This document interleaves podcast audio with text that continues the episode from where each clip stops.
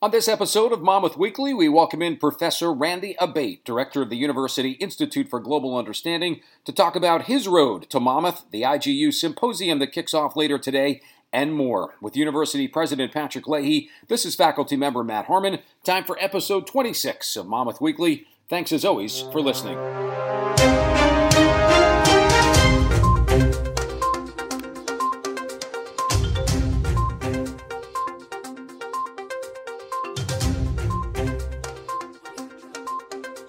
We are looking forward to this conversation. It's a busy week on campus. As always, we've got a great guest coming on. That is Professor Randy Abate uh, to talk about all things involving the Institute for Global Understanding, including the symposium that kicks off today. We're going to get to Randy in just a couple of minutes. Uh, but President Leahy, I say a very good morning to you. And I know we want to jump into uh, some of the, the latest news and updates in terms of the pandemic and what's taking place on campus. Yeah, good morning, Matt. Nice to be with you as always. I, I do look forward to our the heart of our conversation with uh, Professor Abate. But let me uh, just give you a couple quick updates on campus. As you suggested rightly, uh, the place is buzzing, at least buzzing by sort of pandemic standards. It's still uh, a lot less active than uh, normal, but uh, the activity is picking up. I'm really pleased that as I checked the dashboard just this morning that uh, we only have 17 active COVID cases uh, on campus. Uh, let me repeat what I always say, which is every single case causes us some concern because you just don't know how an individual case uh, can affect a person. But um, the fact that we have 17, we can manage that caseload with isolation and quarantine requirements uh, feel very positive about uh, the way in which we're controlling uh, the caseload here on campus, despite the fact uh, that activity is is going up. In fact, uh, just in a week or so, we're going to bring back to campus the uh, very popular outdoor tents that will give our students and our faculty and staff mentors additional opportunities to visit in a really safe environment uh, with each other. But uh, you know, you know well, Matt, that uh, the athletic activities kicking kicking up here this spring. All of our spring sports are competing. Most of our fall sports uh, have been moved here to this spring.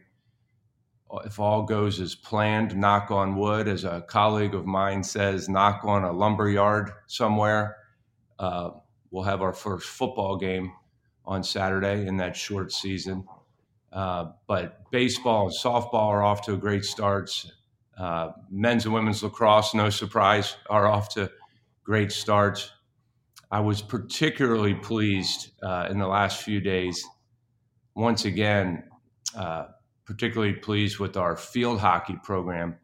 You know, they they compete in the America East, and the America East has this unique arrangement where a few West Coast schools uh, play in the America East, and that includes two of the great athletic programs in the country, Stanford and Cal Berkeley. So once a year they come east to compete, and they were here on campus uh, over the last few days, and we lost a heartbreaker to Stanford three to two.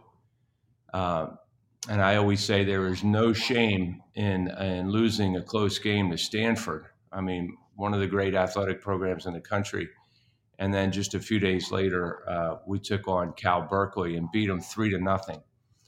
Let me just tell you, any time our university can go up against a Pac 12 opponent and compete, and in the case of Berkeley, win, is just a great way to burnish the reputation of the of the university. So, so proud of all of our athletic teams the coaching staff and the support staff that are doing everything they can to make those competitive opportunities available for the students. So, uh, so starting to get back to a little bit more of uh, typical activity on campus.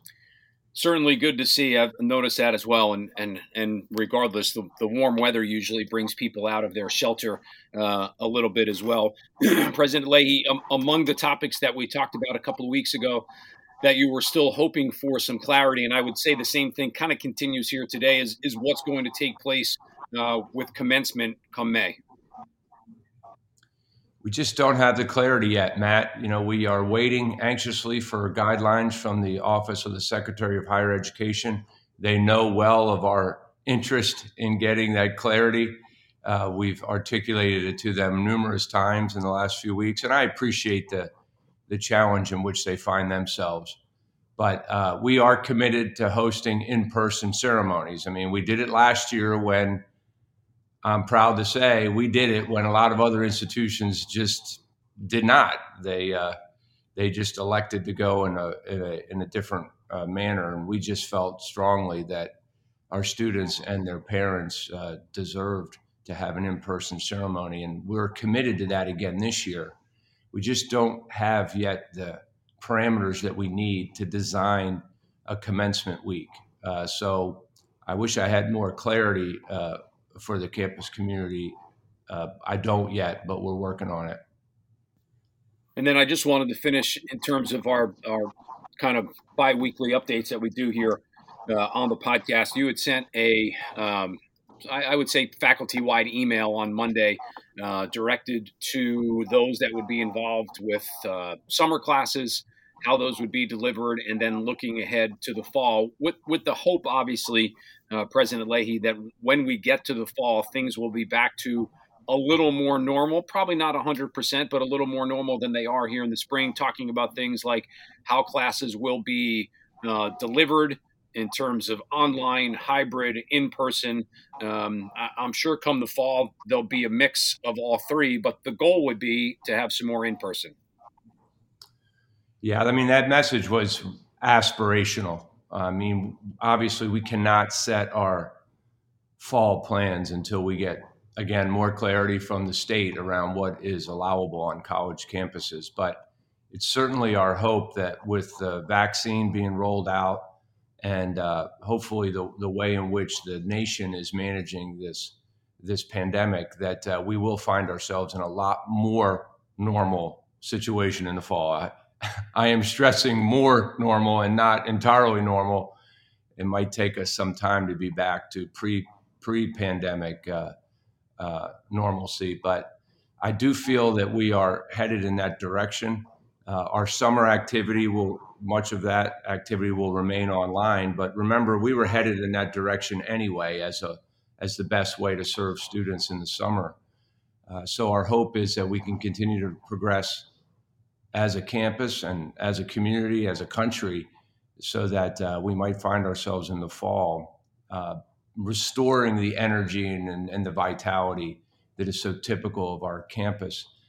We have to be careful though and, and remain very vigilant because you're probably hearing uh, that you know Monmouth County is sort of plateaued and is their caseloads going in the in the wrong direction. And we need to make sure that this campus community does everything it can to uh, continue to combat this uh, terrible uh, pandemic.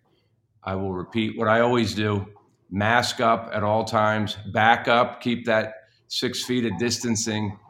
Uh, wash up, keep your hands uh, washed, uh, and those three things alone can do a lot to help to protect not only yourself but each other, which is so typical of the of the Monmouth way. Let's welcome in our guest for today. He is Professor Randy Abate. He is the director of the Institute for Global Understanding. Among man, as I, as I went through your your bio uh, Professor Baden and kind of read through it.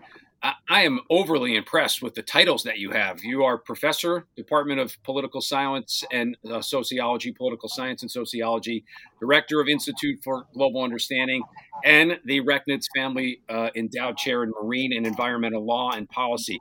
I mean, I, I, thought I was usually pretty good in terms of all the things I'm involved with. I, I think I think you might have me beat. I welcome you on to the podcast here uh, this morning. I know we've got a, a, lot to talk about, but just a, a, a quick check in um, in terms of, of, of, how your classes, how your year and, and dealing with the pandemic has been um, for you personally. Well, thanks so much for having me on, Matt and President Leahy. It's great to be here. Uh, it's it's been a, a surreal year uh, for me, as it has been for for most. Um, but I, I, was so committed to the to the on-campus experience at Monmouth. I, I have taught uh, both on-campus and hybrid classes, and and I've been very pleased with with the way they've they've gone. The the engagement of the students, they're they, they seem more more excited than ever to have that quality academic experience that Monmouth offers. And and there were some um, some positives I didn't expect. So that some students are are more engaged by Zoom than they are in the classroom. And so it's it's been nice to have that balance that you don't have in the traditional classroom where the silent students remain silent. So it's it's been uh, trying to find the silver linings, and it's been a very positive experience this year. You know, clearly it's a big day uh, for you as the director for the Institute for Global Understanding as the IGU symposium kicks off later on today. We're recording. excuse me, on a Thursday morning at four o'clock today. The symposium over the course of the next three days will get up and going. I know a, a tremendous amount of work uh, goes into events like this. It, it, it, this has been what probably a, a year of a full year planning to get this up and going? Absolutely. I mean, the the, the real on the ground um, planning started in September, but I I uh, was excited to begin uh, my role as director of the IGU uh, a year ago uh, this month. So that's essentially when things started. Um, so it's it's been a true labor of love and and just a, a fabulous team uh, working with me on on planning the event uh, itself and all of the IGU's activities this year. It's it's been really really fantastic. We're very excited about the event. Um, we're, we're, we're, featuring uh, distinguished expert speakers from 10 countries and uh, really looking to engage the, the, the Monmouth uh, community as, as well as the global community. Human rights and the environment, the uh, topic for the next couple of days. You can register up until the event starts today uh, at 4 o'clock. Among the keynote speakers at 4 p.m. is our other co host. That's, of course, University President Patrick Leahy. Uh, President Leahy, how important is, is the Institute here to campus overall and kind of the, the reemergence of some of these things that have taken place over the last year? Well, keynote keynote address is a bit of a stretch. I, I hope it's a little bit more of a welcome, uh, Matt. There, you know, we have opening uh, remarks, not, not, just from me, and mine will be brief, uh, Professor Abate, I promise. But uh, we also hear from our uh, interim senior vice president and provost, Dr. Datta, whose life's work has been committed to uh, issues of global understanding. So we'll we'll get a chance, I believe, to hear from her, and then and then the real highlight of the opening session, I think, is comments from our, our Congressman Frank Pallone, who's uh, agreed to offer some opening remarks, and nobody. Uh, has been more supportive of this university down in Washington D.C. than than he has, and uh, what a what a great thing to uh, to have him involved in our opening uh, session this is such an important topic uh, today. I mean, if there's ever been a time where we need to do our part to enhance global understanding, it is right now. And uh, I'm so proud that uh, that the institute, which I you would know better maybe than I, Randy. You know, it was established and had some real energy, and then for some variety of reasons, it sort of that energy died down for a little bit and it's been restored uh, over the last uh, year and of course took took on real added enthusiasm with your appointment as the director. So um, it's you know we here at monmouth tout that among our seven academic schools we also have you know four or five six institutes and centers that contribute. So uh, importantly to our uh, academic effort. And uh, you know, you know those well: the Urban Coast Institute, the Polling Institute, the Center for the Arts, the Springsteen Archives, the Kislak Real Estate Institute, and now we can add to that uh, robust mix the Institute for Global Understanding, and it's such an important topic today. And I'm so glad that Monmouth will play, admittedly, its small role, but nonetheless its role in uh, advancing uh, cultural literacy and global understanding. Randy, if I if I could, I want to go right to the the topic of uh, the symposium over the course of the next couple days. You say human rights and the environment. I, I think anyone would be able to say these are human rights, and then you'd have other people say these are issues that involve the environment. Tell me how over the course of the next three days they come together. So it's human rights and the environment, not two separate things. Certainly, it's it's an, an issue that is more relevant than ever uh, these days, as President Leahy noted. That the issue of global understanding is is critical, and and nested within that is this notion of the need to understand the intersectionality of environmental problems. So we used to live in this siloed world where human rights issues were human rights issues and environmental issues were for the scientists and tree huggers. Now we understand that these are truly intersectional issues, and our approach to challenges like climate change embrace that intersectionality of these challenges. So, for instance, the Black Lives Matter uh, Black, Black Lives Matter movement uh, matters a lot when we think about environmental challenges. The whole field of environmental justice is something the, the symposium is going to address, and that's one of many examples of the intersection of human rights and environmental problems. The notion that uh, marginalized communities uh, like like uh, Black communities, Indigenous communities are bearing a disproportionate burden of our environmental problems, and that's a that's a, a platform for this notion of human rights and the environment. You know, President Leahy, we, have talked over the course of the last year, year plus now, as we're a year into the pandemic, we've brought up some of the societal issues, some of the social justice issues that have taken place over the course of the last year. You know, and, and unfortunately, within the span of the last couple of weeks, we've we've had more. The the situation in Atlanta, another shooting taking place in Colorado. Um, you know, dare I say that issues like that usually bring human rights issues uh, to light. And clearly, we would rather not have those issues. But the, the timing of the symposium over the course of the last year and now starting today almost seems like it couldn't be any better in, in some strange way. Well, what I love is the fact that uh, this community here at Monmouth University is has an enduring commitment to uh, you know racial and social issues. I mean, as Randy pointed out, I mean they've been we've been planning this symposium for months and months and months now. It just so happens, as you suggest, Matt, that you know we had yet another incident in our country uh, last week where uh, people of Asian uh, uh, backgrounds were targeted, and and that is part of uh, the the impetus behind creating greater global understanding. And uh, so, it, it, I guess, in a funny kind of way, yeah, the, the timing is is unique here. But uh, I'm so proud of this university that uh, it is uh, committed to these issues in a very real way. And uh, again, the the biennial symposium is evidence of that because of all of the planning that goes into it.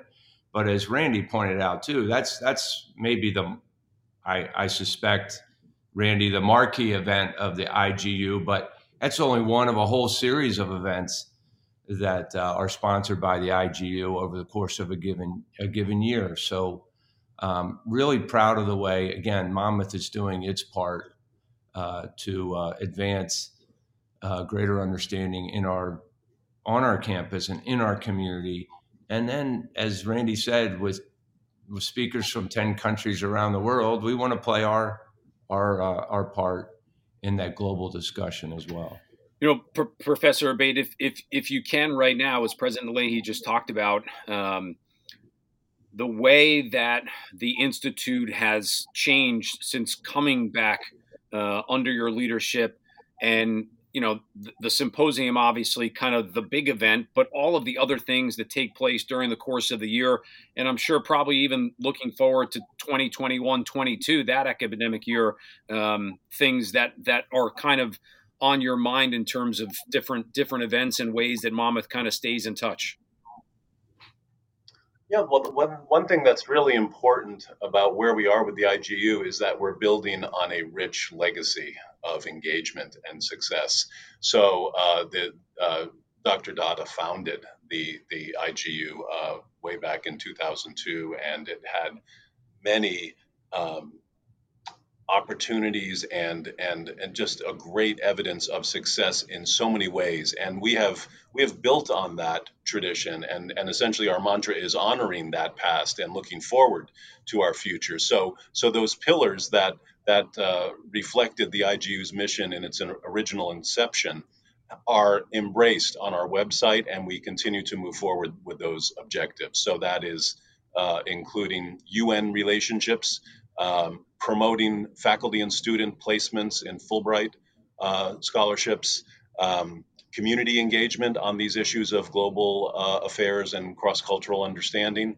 Um, intra campus synergies. So, so the IGU is uniquely positioned in a way that is very much uh, interstitial across departments and schools on campus to to bring people together around these issues. They are they are intersectional in so many way and and ways, and we are we are a, a, a clearinghouse for a lot of that uh, connection and engagement across campus. Um, and and certainly we uh, we we have some new objectives that, that were part of my charge as the as the new director, and that is to to more fully integrate the IGU into the academic life on campus. So we have we have instituted new programs and new speaker series that have have brought awareness of these issues uh, into a more formal academic fabric on on campus, and we're and the symposium is one of, of several of those initiatives. Professor Randy Abate joining us here, episode number 26 of Monmouth Weekly. Your normal co host, University President Patrick Leahy, faculty member Matt Harmon. The IGU symposium kicking off at 4 o'clock today. Registration information can be found on the Monmouth website. Um, you know, Professor Abate, I, I want to talk to you about something that I, I think is really important, and it's been a theme that President Leahy and I have talked about on so many of our shows, and that is how something like the IGU or any of these institutes, but specifically since that's your that's your forte, how they involve students, how they get students to think a little bit more critically and crucially towards these events. You mentioned um, earlier in one of your answers, you know, trying to pull things out of of the quiet, silent students, which I do in my classes as well. Um, sometimes this mode of delivery, the hybrid, the online, maybe it does that but but this is an opportunity for this generation that we've got on campus to really institute some change in the world moving forward. And as as both of you know very well, the uh, the, the, students are really the engine of the of the life on on on Monmouth's campus. Um, virtual or physical. And the IGU is very much a vehicle to enhance that engagement. So, so we first uh, engage many students directly in our efforts. We have outstanding graduate assistants and interns who have been actively engaged in our activities throughout the entire year, including the symposium. They've been indispensable resources. And as I mentioned previously, the, the IGU's intra campus synergies uh, effort has a group of three faculty members on our advisory council who, who work with students and student organizations to have a dialogue about how the IGU can best serve their interests in these issues. So many of the student orgs are very much focused on that cross cultural understanding, global affairs um, awareness raising, and others are interested to learn more about it and see how it how it connects to their to their mission. So, for for instance, a group like the the youth activists is is very well positioned to be actively engaged in the IGU, and and we're helping them understand how that's relevant for their for their mission.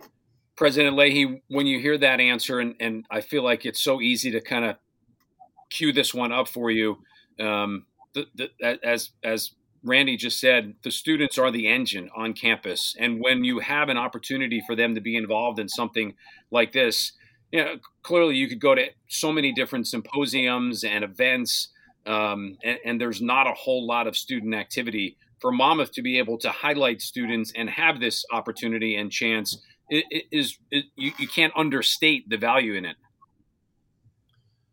It's you know it's what makes us unique as a as an institution. I mean, we we have at once people like uh, Professor Abate engaged in the life of this university advancing uh, social justice issues and the law all, all around the world as, as he has done. I mean, that kind of expertise on our campus, the way you wouldn't be surprised if you saw that kind of expertise at a big research university right?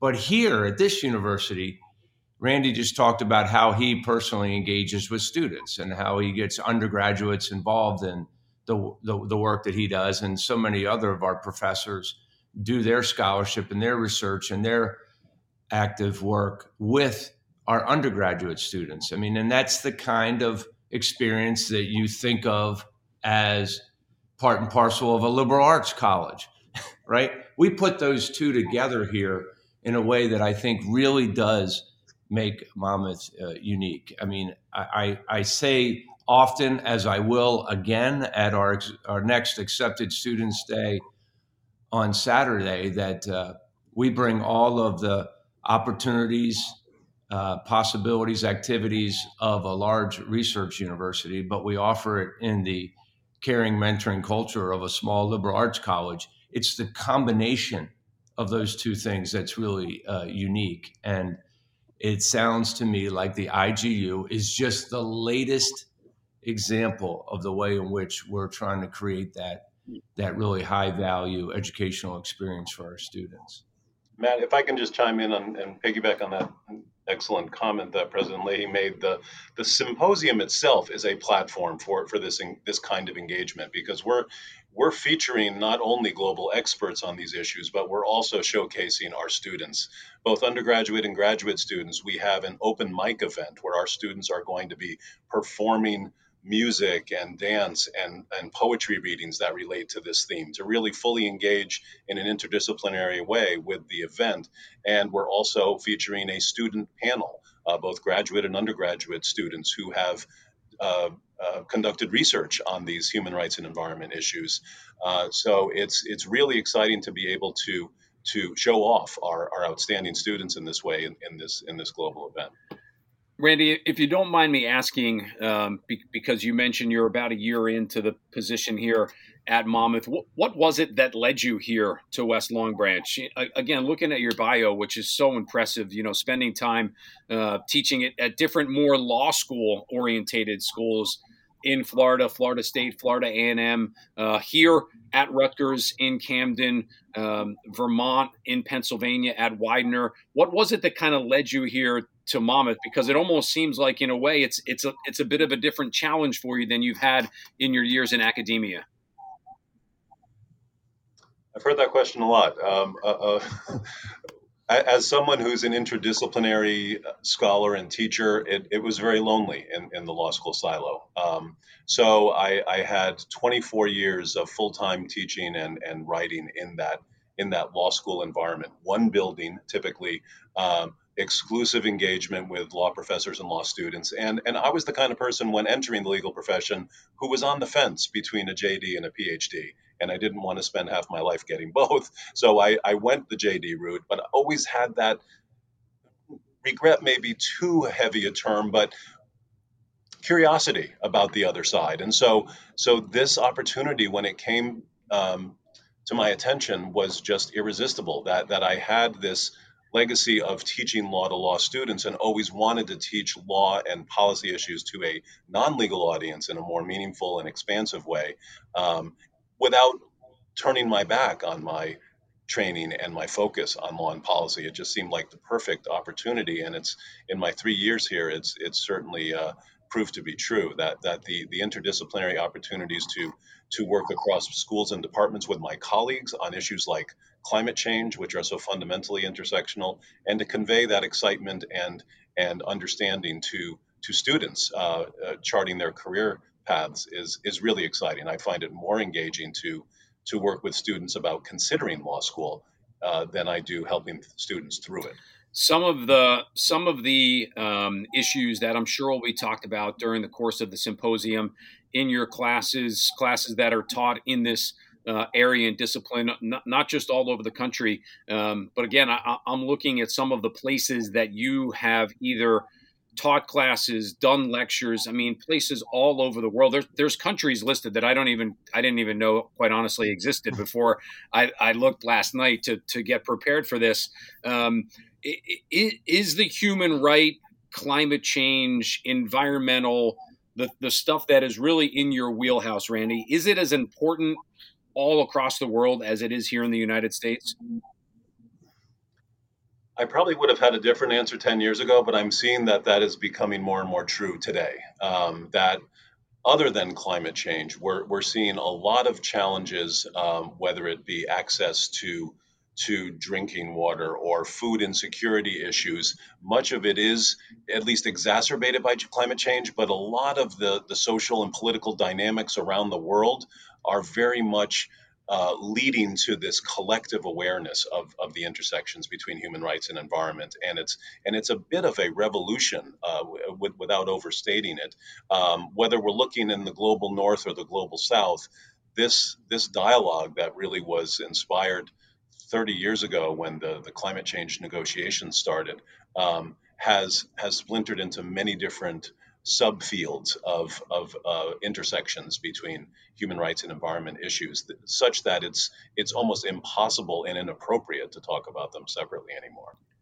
President Leahy, you mentioned all of the different institutes and kind of the, the next level um, that that Monmouth is at. Is the IGU is that another example of trying to position Monmouth to be a force, a factor in in some of these fields moving forward?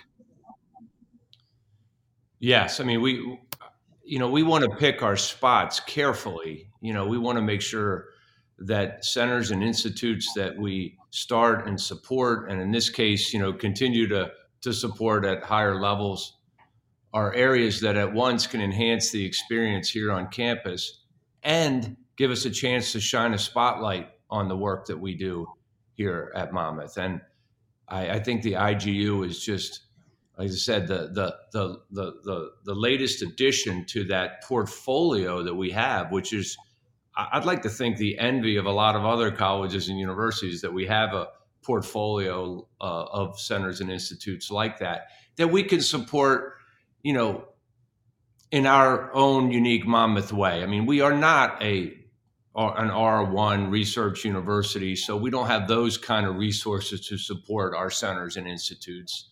Uh, but we're trying, you know, given our our you know sort of medium size uh, on the verge of becoming a doctoral university status, we're trying to do what we can to support those those important topics.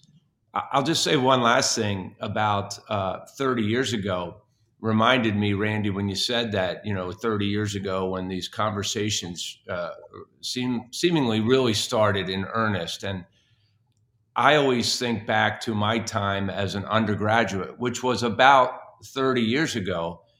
And uh, as an undergraduate at Georgetown, I had the great privilege of uh, interning on Capitol Hill. Uh, and my internship my senior year was with then Senator Al Gore.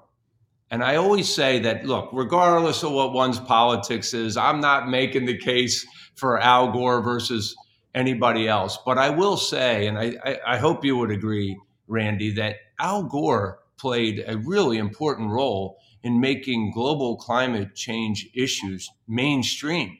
I mean, he was alone, it seems to me, in the Senate 30, 35 years ago, talking about the, the challenges of uh, global climate change. And uh, I've always respected a great deal the fact that he was out front on that issue and really made these discussions mainstream. Is that a fair assessment from from an expert like you? Absolutely, and and and one one interesting dimension of that, which I think ties in nicely to to the IGU's interdisciplinary reach here, is that Al Gore was a leader as a politician for sure throughout his career, leading all the way up to the vice presidency.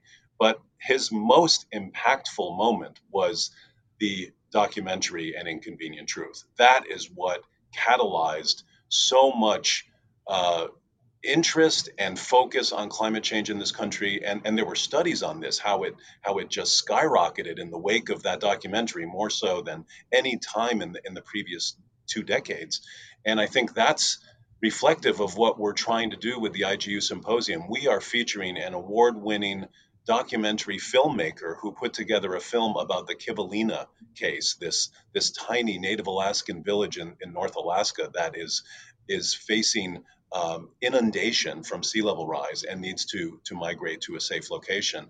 And in many ways, in my experience, whether it be environmental issues or animal rights issues, which are a focus in how I uh, approach climate change, um, documentaries, even as a scholar, have had in many ways more impact on me than than reading about these issues and speaking about them in traditional academic uh, fora. So I'm, I'm very excited to have that opportunity to to use the arts and and music in a, in a way that is going to, to deepen our message, like like Al Gore's documentary did.